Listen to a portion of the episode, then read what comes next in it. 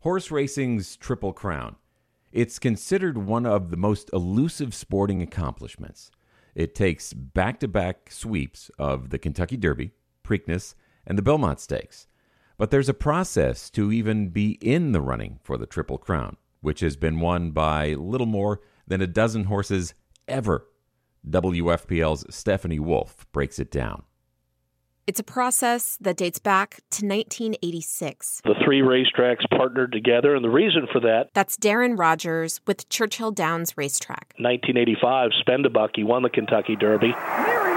Nearing the wire, it's with the lead. And rather than running the Preakness Stakes, the old Garden State Park in New Jersey threw out a you know a multi-million dollar race and enticed uh, Spend a Buck to run there instead of the Preakness. It was a two million dollar bonus that enticed Spend a Buck's owner to break from tradition and run his horse in the Jersey Derby instead, a race that the Colt also won.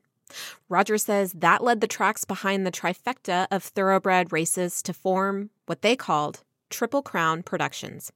They'd operate as one and offer their own bonus prize to make sure something like that didn't happen again, thus squashing the hype that comes with the possibility of a Triple Crown champ. Of the tens of thousands of thoroughbreds born each year, Roger says about 1 to 1.5% will be eligible to compete in the major races. First, those horses have to take the road to the Kentucky Derby.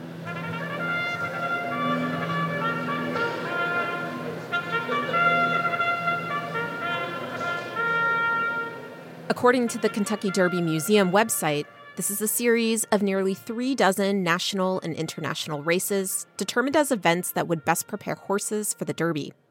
The top four at each of these races receives points.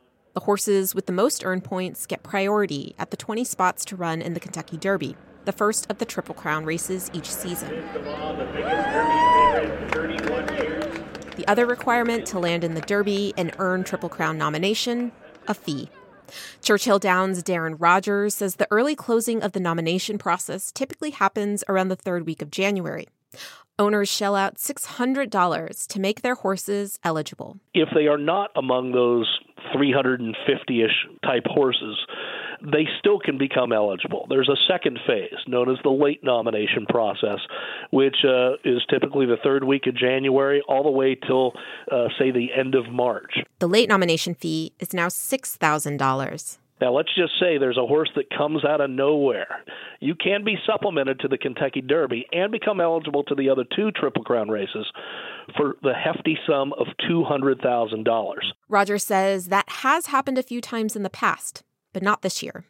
All horses must be Triple Crown nominated to compete in the Run for the Roses. The 147th Kentucky Derby is Saturday. I'm Stephanie Wolf in Louisville.